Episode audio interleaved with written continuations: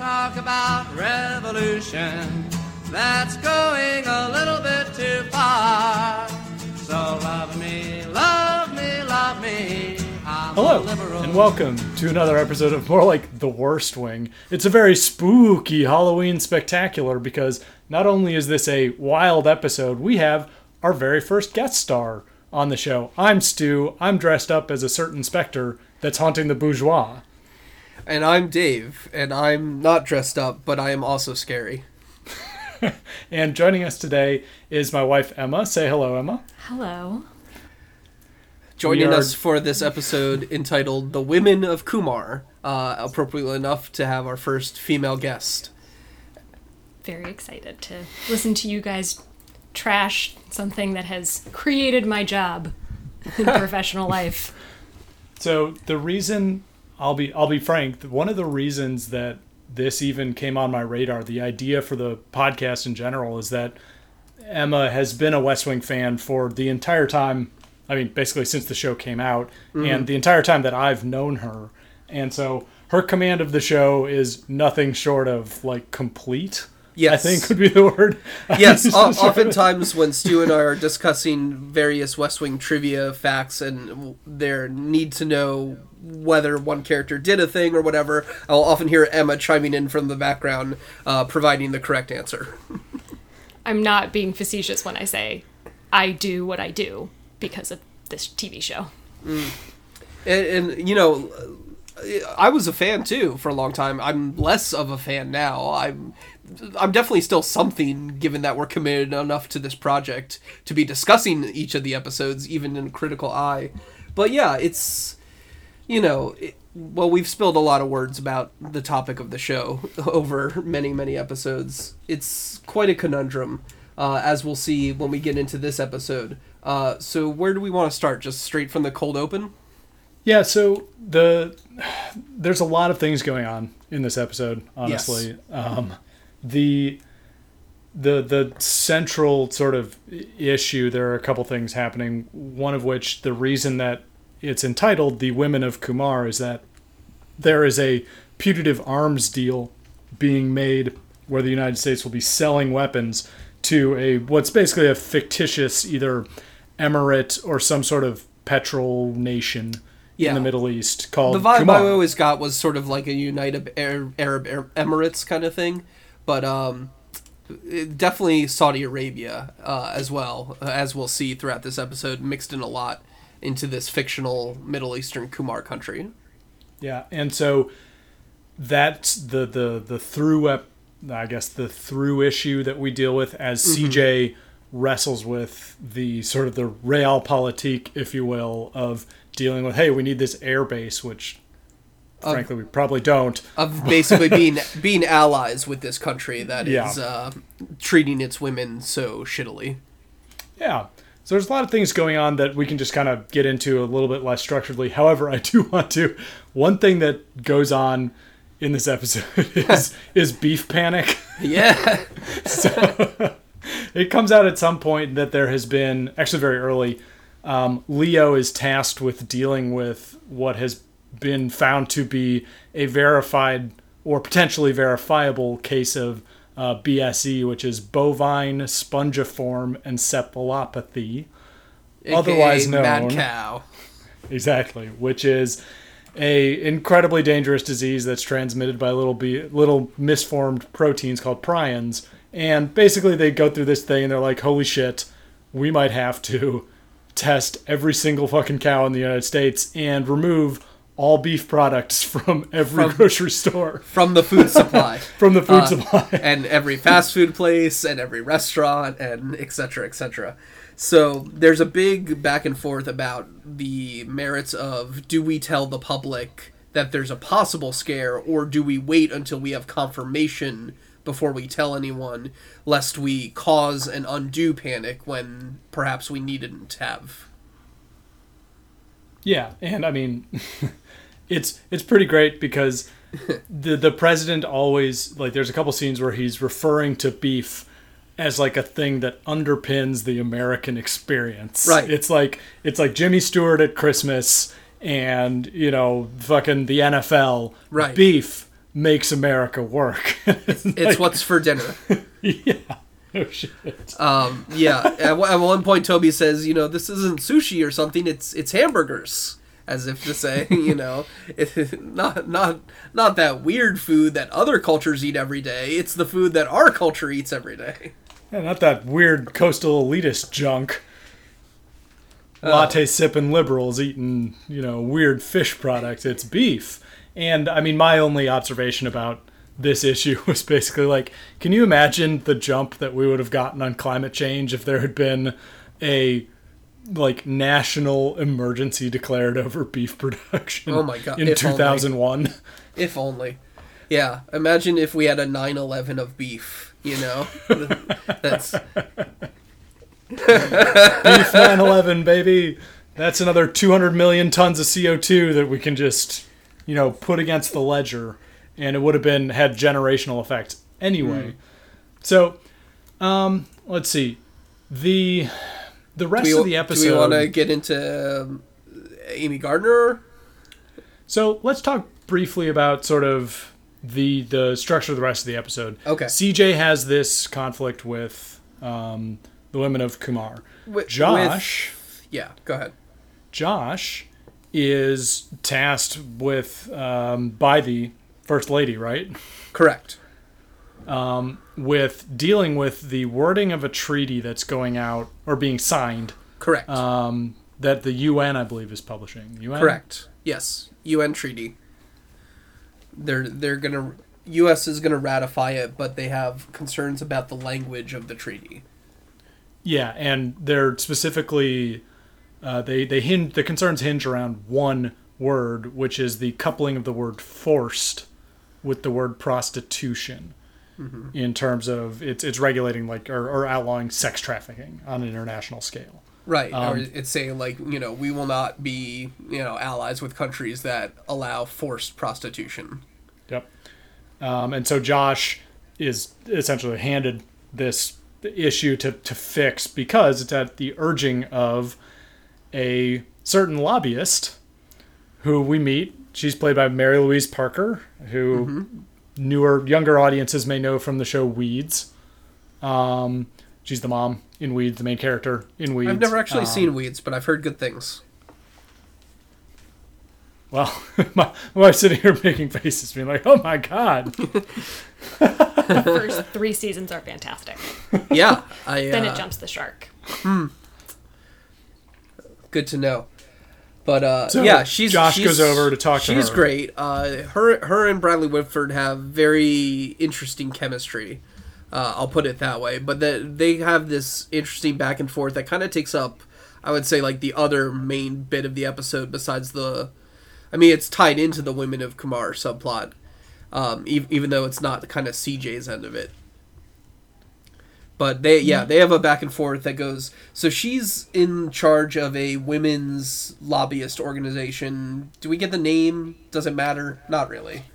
It is a. Um, it's called the Women's Leadership Coalition. It Thank you. is, I Um, knew she would know. it is a fictional women's lobbying group, Right. but has all the tropes of the other traditional groups. And Amy Gardner herself, as we will learn in later episodes, um, was issues director for the National Organization of Women. Right. She was political director of Emily's List. Um, Right. So she. Um, she is within the canon of women's organizations on the national level. right. Um, and so the Women's Leadership Coalition is supposed to be a fictionalized version of one of these groups. Right, and Josh as sort of our Sorkin talking head entry point into this new world that the show is now exploring this this world of of women's issue lobbying uh, comes in and is extremely immediately like Freudianly humiliated by the uh, pow- powerful artwork of women uh, adorning the walls and uh, make sure to express how masculinely fragile he is at seeing powerful women. We can be scary. Yeah. Well, and so this kind of the the, the interaction as it sort of it it becomes clear from the two characters going back and forth. It's it's almost like this character was a weird opportunity to write a new female character into the show, but also it's like strictly in service of Josh and them having a romantic interaction. Yes, absolutely. Uh, they're they they're flirting pretty much from the word go, uh, and they have a lot of like I said, they do have a lot of good chemistry. The actors. Uh, and we'll see a recurring thing as so Amy Gardner as uh, Emma said will be showing up frequently in future episodes, and we'll see their interactions kind of take on this, and what we're seeing is the first version of this play out of where Josh brings an issue to Amy, but mostly uses as an excuse to just talk to her because he doesn't really know how to flirt any other way other than bringing political issues to someone is Josh's way of flirting. it's like, hey, did you read this blog? Essentially, yeah.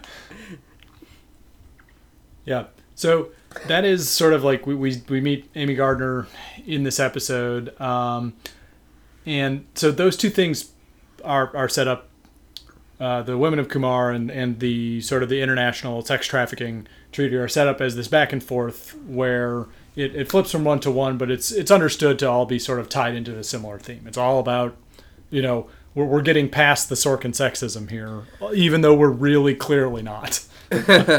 in, in some senses, yes. But yeah, it's trying to speak to more sort of a global agenda about women or women's issues, or at least the show is trying to.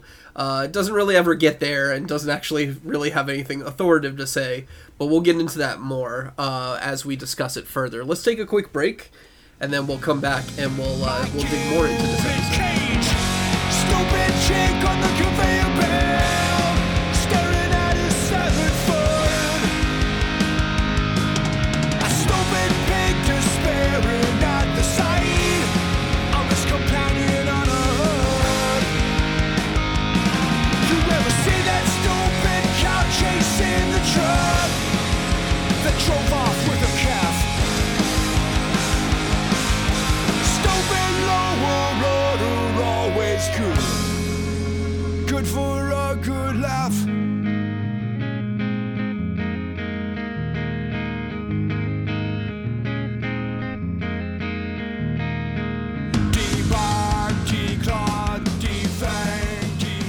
The Qumar negotiations with the treaty, um, basically, we, we're selling them weapons, and we're, it's a clear we're, we're releasing analog. an airbase to make it to make it clear. So uh, there's an airbase that they that we have there, and we pay them to lease it, and the lease is coming up. And so to release it, not only do we just give them straight up cash for the lease, but we also give them a slick deal on some weapons as like a, as a bonus or something. Uh, all just because it's nice and convenient to have a base in Qumar. Yeah, and again, the understanding is that it's it's generic Middle Eastern territory because you know Mm-hmm. it is the, it is the a geopolitics of oil. It is a somehow fictional yet strategically valuable country. Exactly. and so like there's the, it's this litany of military hardware, you know, tanks and anti-air missiles, All the and goodies. whatnot, and yeah, All the stuff that Iron delightful. Man rolled out in his little demo in the first movie. And so we get we aren't initially set up to expect like to it to go the way it does, No. but it becomes Im- immediately clear that it's So like, it's something I think they say out loud. They say CJ's going to have a problem. right. So it's some No, they say CJ's going to be cool with this, which is one of many massively condescending lines that men use to talk about women in this episode. but yes, they come to the president. It's within the first five minutes. CJ's going to be cool with this, right? right. Yeah. Oh yeah. Where he's he's like, uh oh, don't make sure them dames don't go flying off the handle. Uh, yeah. As we said, we can we can get rowdy. Yeah, yeah, exactly. Uh, it's very patriarchal, uh, and that kind of attitude towards this whole yeah, yeah, uh oh, is CJ gonna have a problem kind of aspect of it. But then yeah, so it gets fed into her briefing meeting, and during the briefing meeting, you know, they basically just be like, "Look, this is just an item we need you to read out," and then she starts to uh, she brings up the moral objections of you know the way women in Qumar are treated, and she lifts off you know many examples that are very modern and key to like how women are treated in places like Saudi Arabia and non-fictional countries. Uh, Well, it's an interesting comparison. Um, the first scene where CJ is informed that this is happening, she starts doing what every what most people think women do, which is she starts getting very emotional, and that's when Toby says, "Don't start," and she looks back at him and says, "Don't start." What? And stops herself because she's getting emotional mm-hmm, mm-hmm. while having a very strong reaction to a political move.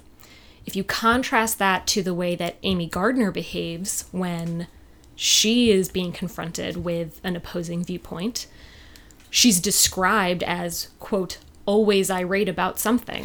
Mm. but actually, Amy is very professional. She lists out her arguments in very calm and concrete manners.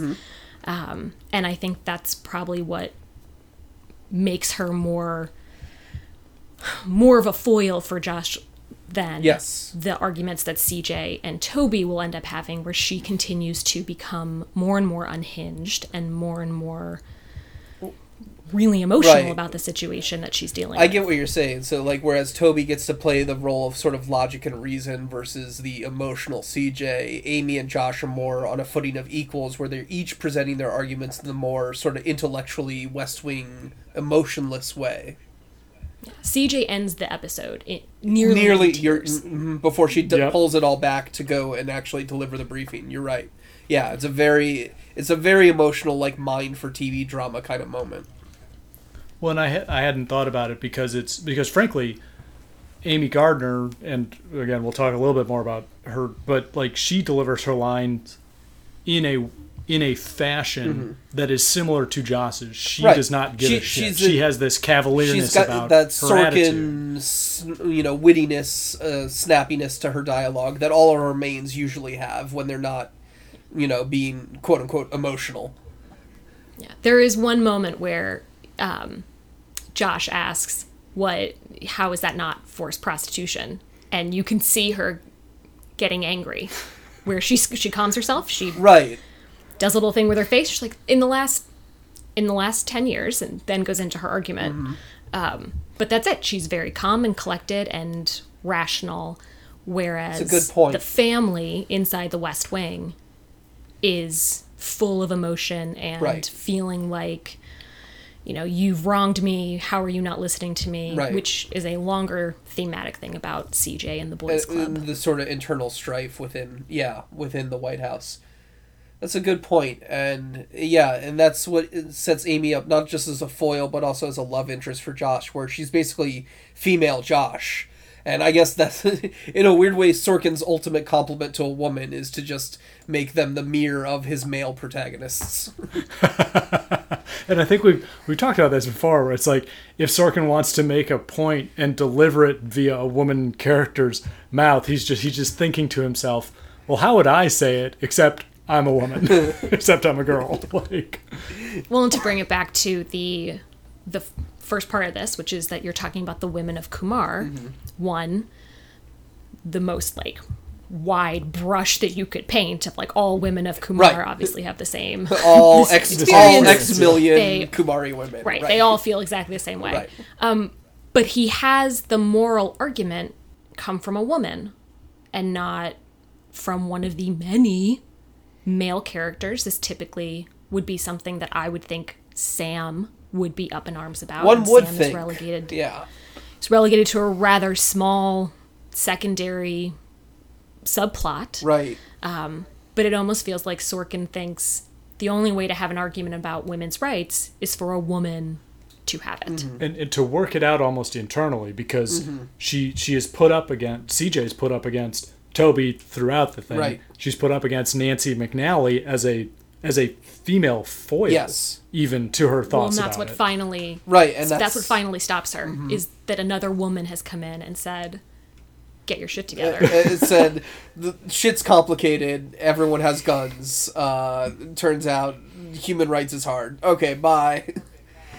Like, Well, and, and it's it's it's telling again of the kind of the foreign policy, like realpolitik. It's that well, you know, this is just this this militarism, this inherent militarism is just it's understood. Like you can't change the baseline here. Right. Even though we know you as one of the probably 20 most powerful people in the fucking world. that could actually do that do- thing.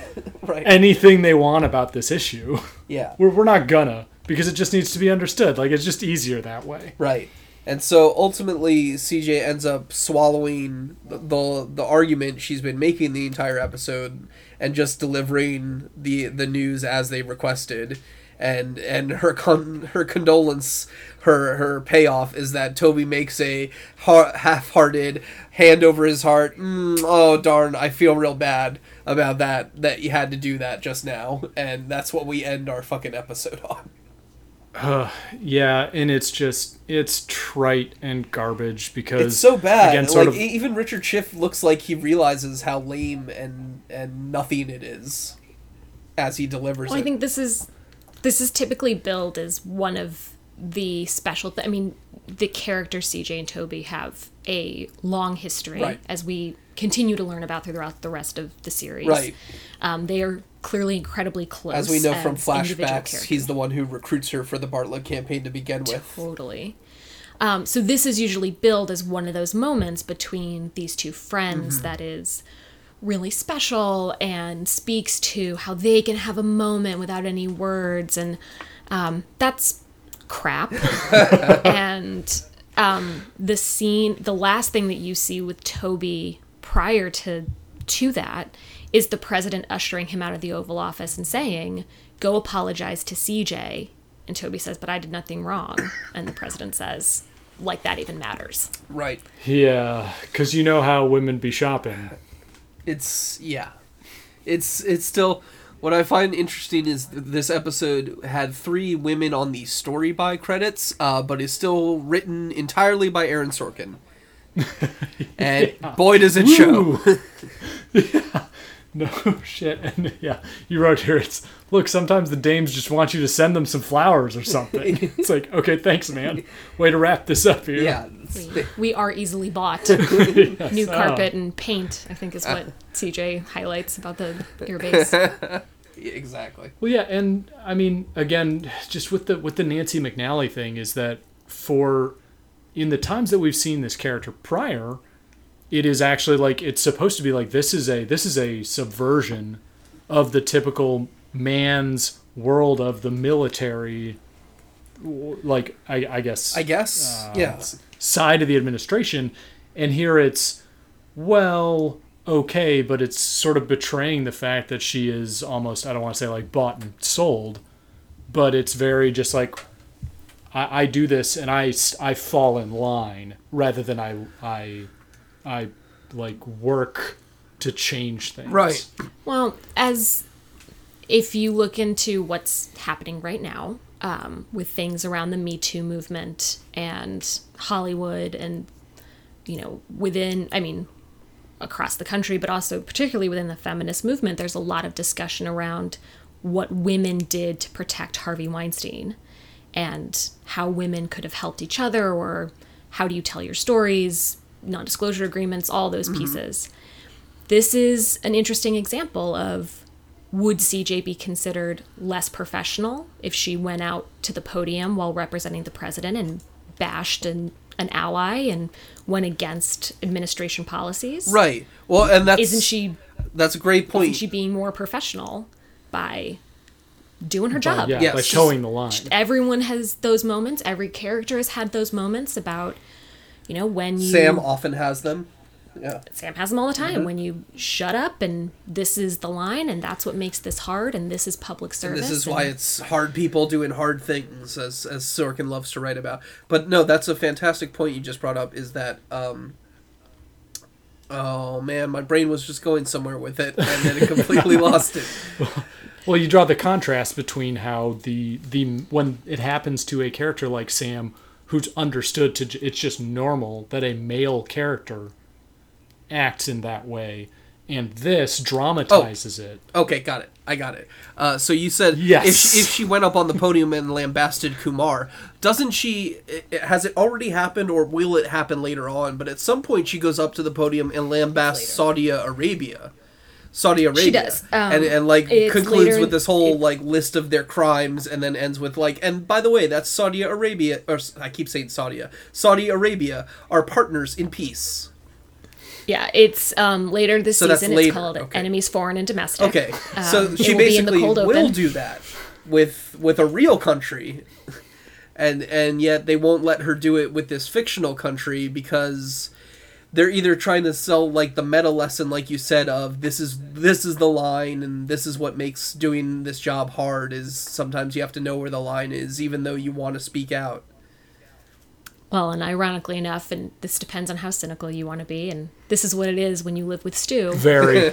Um, is that blow up about Saudi Arabia sets CJ up for her romantic interest and her love story. Oh my god! With uh, So- with who? The, with the With CIA, with the CIA agent. I mean, right. yeah. a wonderfully beautiful man, and it's a great story. He's a good-looking man. let's But not let's not lie. that does it creates. You're right. Because that, that does out- that, and that would leads to the threats, which leads to the CIA protect bingo bongo boombo. Thing. a woman has spoken out, she has taken a stand, Right. and now she is threatened, and the only way to end that is to have a, to be fair, beautiful and very handsome, big Fancy strong silver man fox. God, he's come in and protect those her. fucking baby blues. Uh, you get lost in them. So before before we leave the the CJ Qumar thing behind, I would like to give props to how she blows into this meeting between Toby and these World War II veterans. Oh, yeah. and it's just like, hey, so pure hypothetical here. I'm not talking about anything First, real first at of all, all. getting getting old World War II veterans to go on a hypothetical hunt to begin with is like a, an um, already an, an, a hefty feat of of getting them to follow you. But yeah, she's like hypothetically, imagine the Nazis still had like a few countries and what have you, and we were gonna give them uh, a bunch of military deals in exchange for renting a Nazi airbase. Would you be cool with that? It's, it's great because the, the veterans are like, well, that would have never happened. It's like, well, why not? oh, yeah. And It's and like because like, and, because the Russians would have fucking whooped their asses. And to be fair, that's That, exactly that is correct. correct. And but it's also like it it flirts with the line of this is what you understand as reality based on your inability to conceive of any other alternative. Like yes your friends died in this war ideally hopefully for probably the last time in history fighting for a noble cause. Um, but it's also just like yeah and these things are still happening in places in the world. So also um, it's just like toby's reaction to her again just blowing up his meeting is, just, is really priceless. Yeah, and then she tells him to shove it up his ass. Yeah. Uh, which is quite profane for a network show. Anyway let's take another break Yes. and then we can talk about amy gardner and uh, lobbying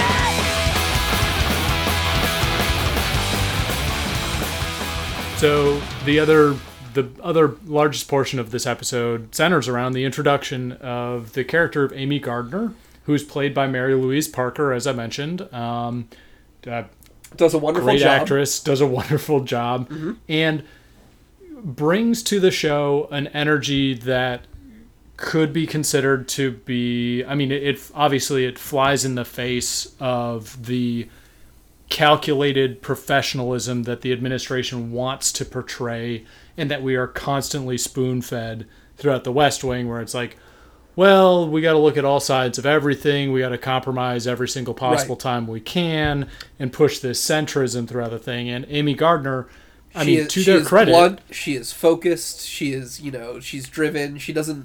Yeah, none of it's the exact opposite of all what you just described. Yeah, and like to their credit, if you needed a time in the third season of a show to juice up some energy, I mean, this is your this is your Ray Yes. moment. Like you you bring in Ray, and it's like, how's it? What what up, Mister S? Except it's Amy Gardner, and so to me, and I'll ask Emma a little bit about this. Um, the value of that character is to provide that contrast, particularly in this particular episode, face to face with like the cold, like calculating competence of what CJ is then forced to do with the one issue.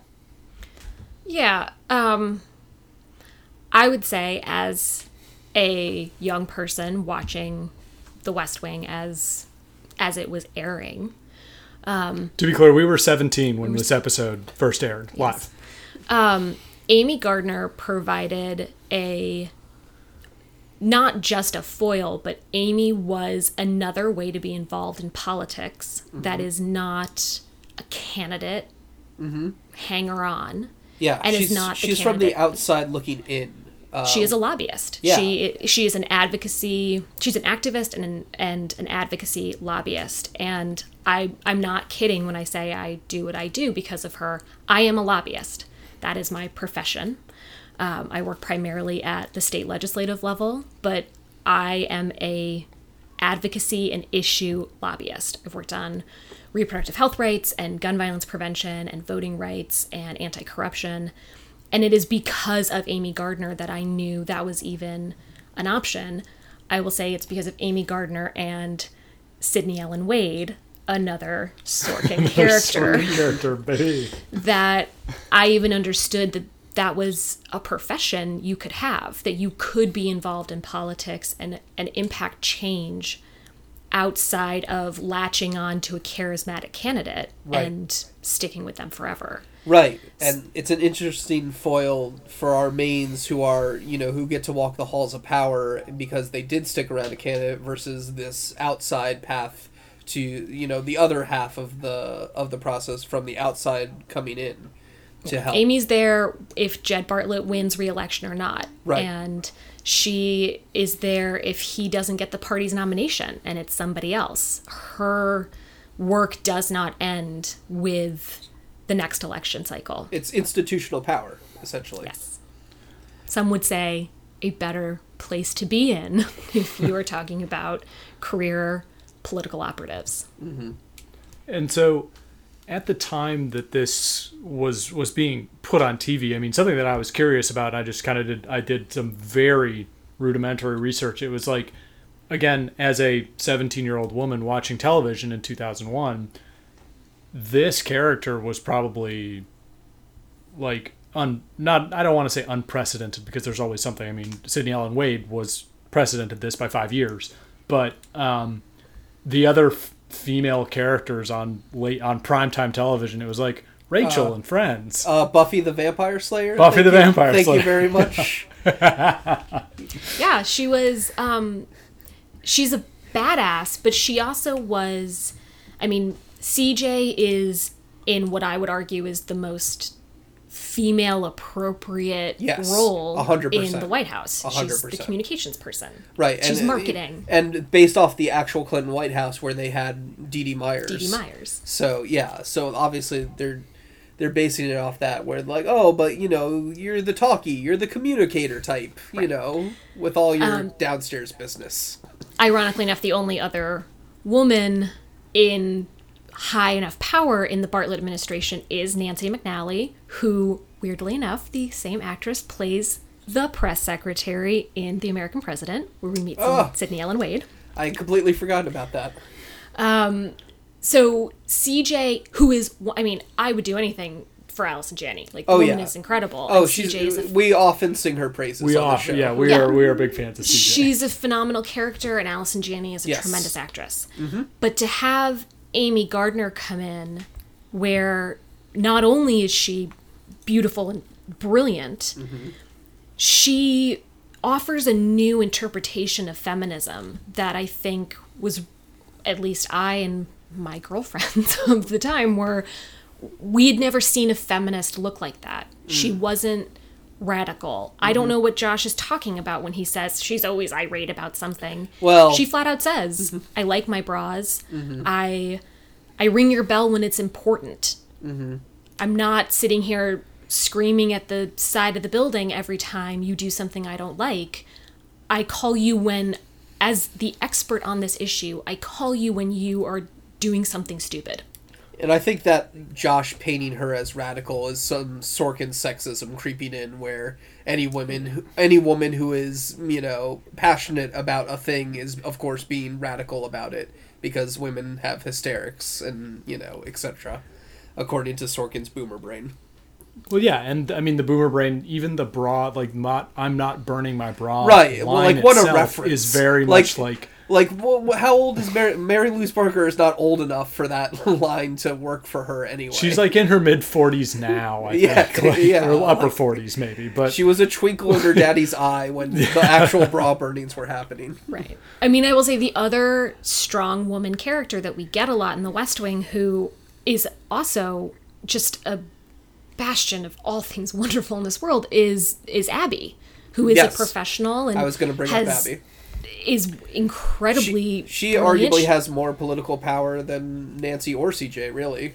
true, but it's in the form of a Through very, her husband. Yes, it's very conservative. She is the doting wife, and as we've seen earlier in this season, um, actually, I think it's the end of the second season when she starts saying, "When did I think women were going to like me more when I went by Mrs. instead of Doctor?" Right. And she yells at the president, saying, "Like I've." Based on polls, I've decided I've changed my hair and Right, and right. figured out what I was going to wear for you Right.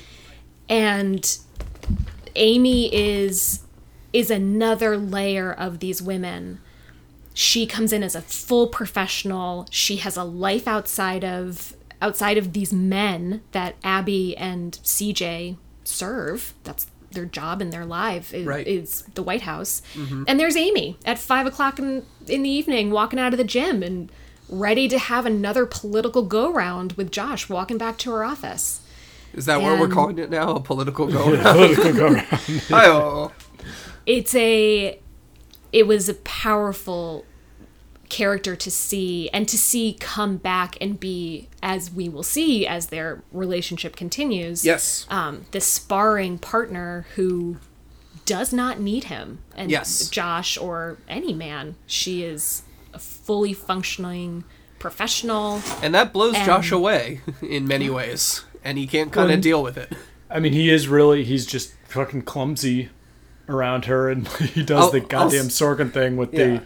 Ellen, there, a speech by Eleanor Roosevelt once started. Amy just wait, waits for him to stop talking and is like, she Eleanor was the one with Roosevelt's the, the one who likes hats right yeah. I love I love the way she just sniffs out all of this shit and is like, "Look, you didn't actually have to come out here. What the fuck are you doing?" like she's very she's very good at immediately sniffing out his his normal go-to tactic of bring her a political thing so that we can actually flirt a little. She also gets, and this sounds really silly, but she works in this like amazing office and she has mm-hmm. like she's got these great views and the art and it is it is a different way of looking at influence and power and and the presence of being in DC and being in this world when you're not in the tiny little cubicle that Donna has to sit in or you're not in the full regalia first lady this is another another viewpoint of influence and credibility Right. Yeah, you're right. Well, There's, there's sort of the, the the different level where you're like you said, you're Donna level cubicle, or you're like first lady in the mural room with very little in between, and then here's Amy with her, her own variation, where that can Well, so- be free to be its own thing.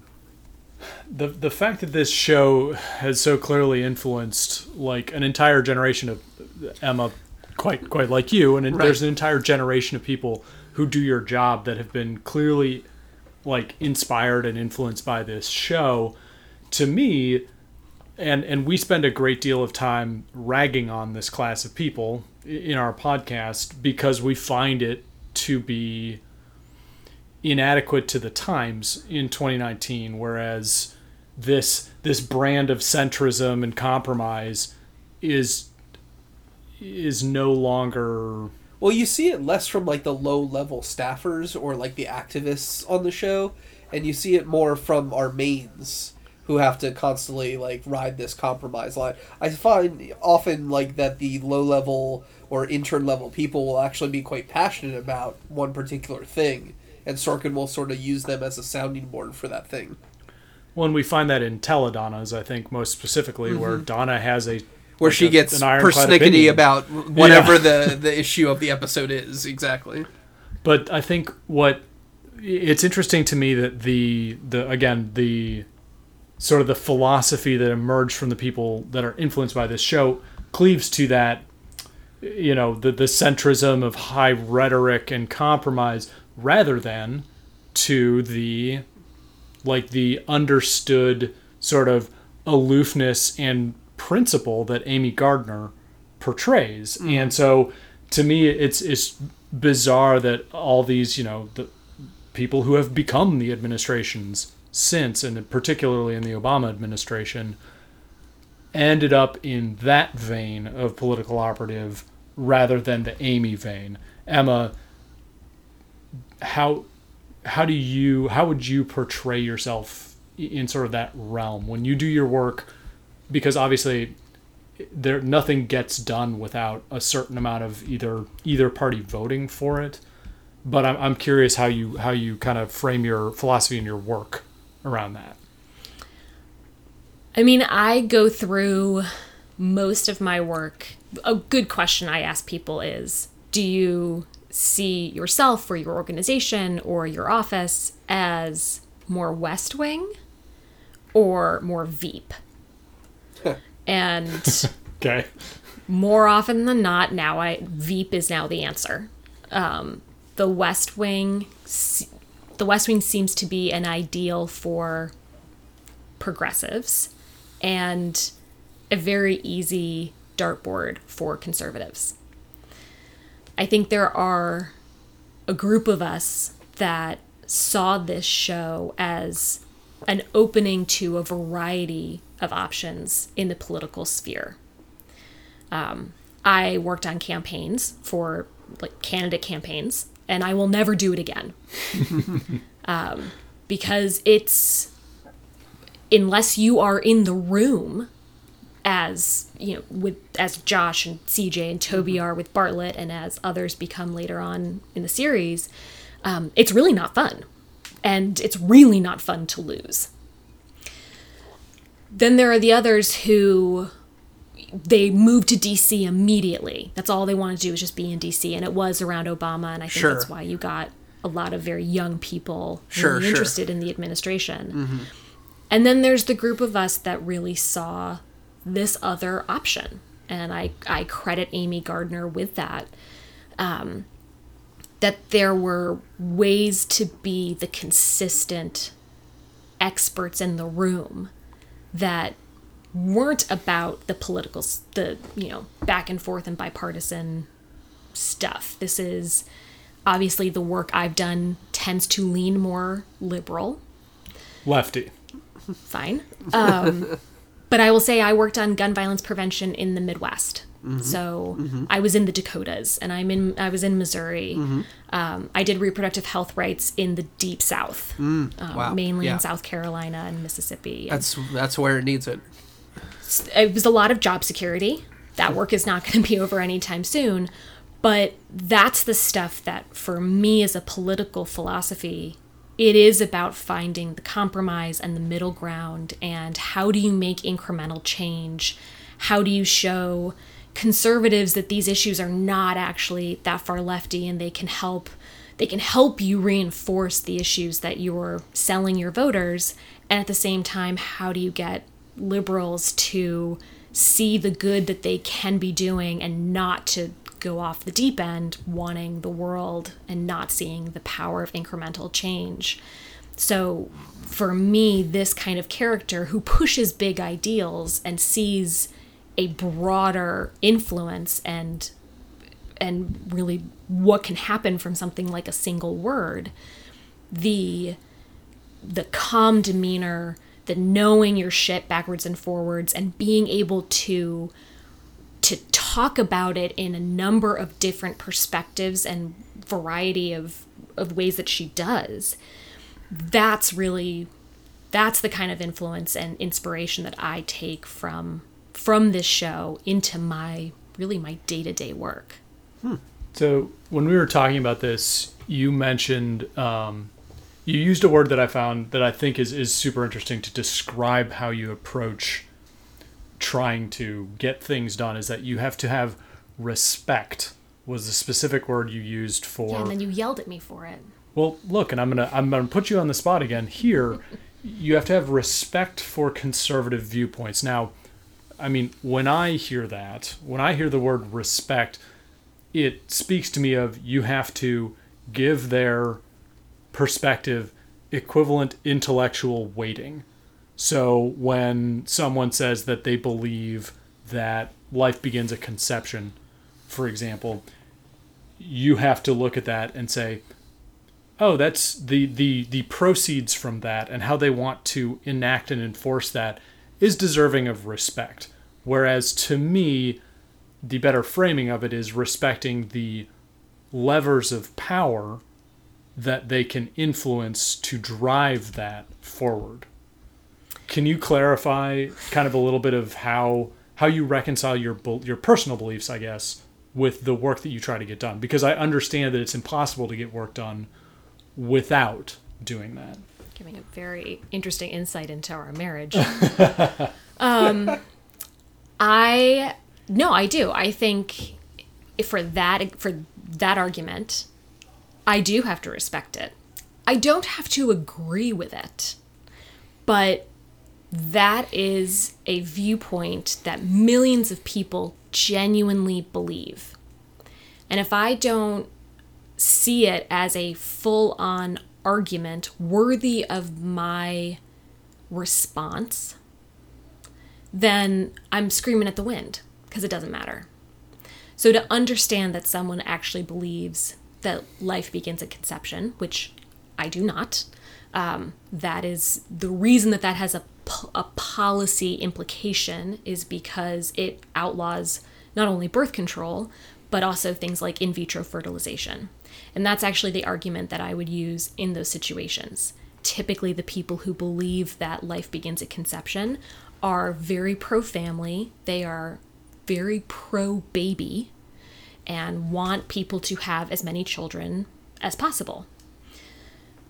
Therefore, when they learn that that legal clarification, if you if you codify that belief, which is a religious definition, a religious belief, um, if you codify that into law, you are you are going to impact something that that same group of people really likes, which is in vitro fertilization and fertility treatments. Having the respect for that argument, whether or not I agree with it, means that I can put myself in those people's shoes, try to understand where that argument is coming from, and then think of the counter argument. What would it take for you for you to convince me that that perspective is incorrect or that I should soften my stance and agree with you? And if you can't do that, then you're well then this is what Congress looks like. That's that's what will happen is we will not get anywhere. A, a nation full of God-fearing pregnant nationalists. Typically with a lot of firearms. Yeah, yeah. That they're all armed. Not that I think that's bad. If you can pass a background check, I'm all for it. Well, Well, and I think the, the thing that really uh, are, Uh, we're, are we're, you- we're are running you- real long here. Uh, let's no, let's just uh, No, we we can let's- wrap up. Let's take a quick break here, and then let's uh, Okay. we'll wrap up here. Okay.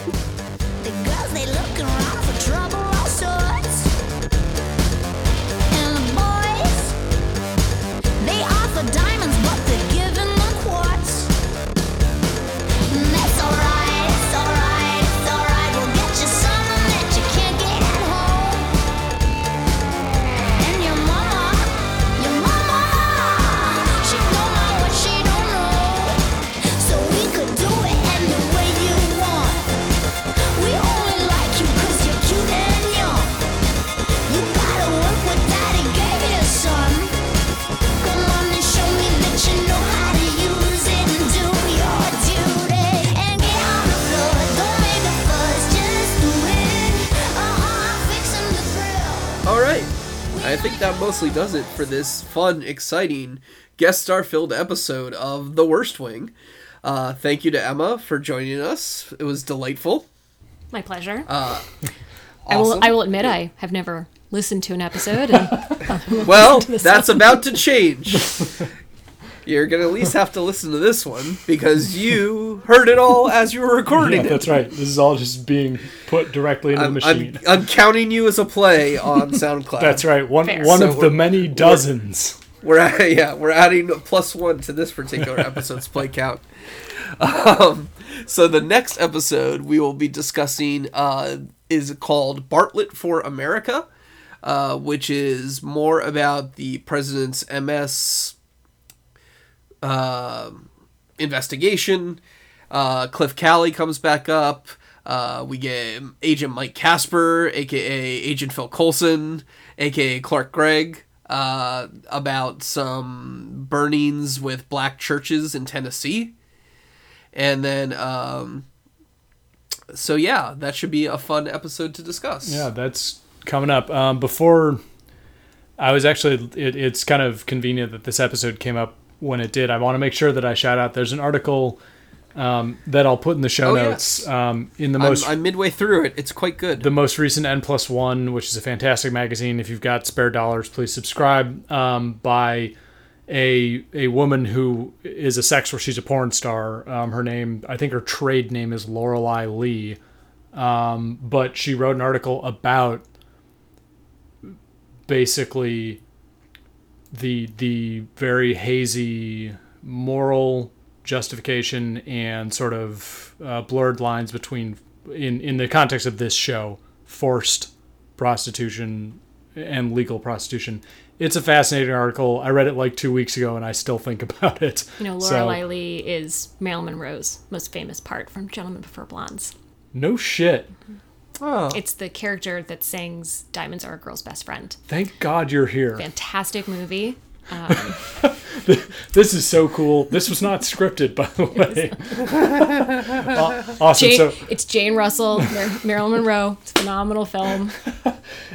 anyway you gotta check this uh, article out i'll put the uh, link in the show notes Excellent. All right. So thank you all for listening. As always, you can drop us a line in the thread. If you found us a different way, you can shoot us an email at theworstwing69 at gmail.com. nice nice.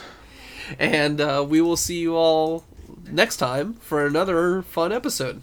thanks everybody bye Bye bye. Send all the money you ask for, but don't ask me to come on along love me, I'm a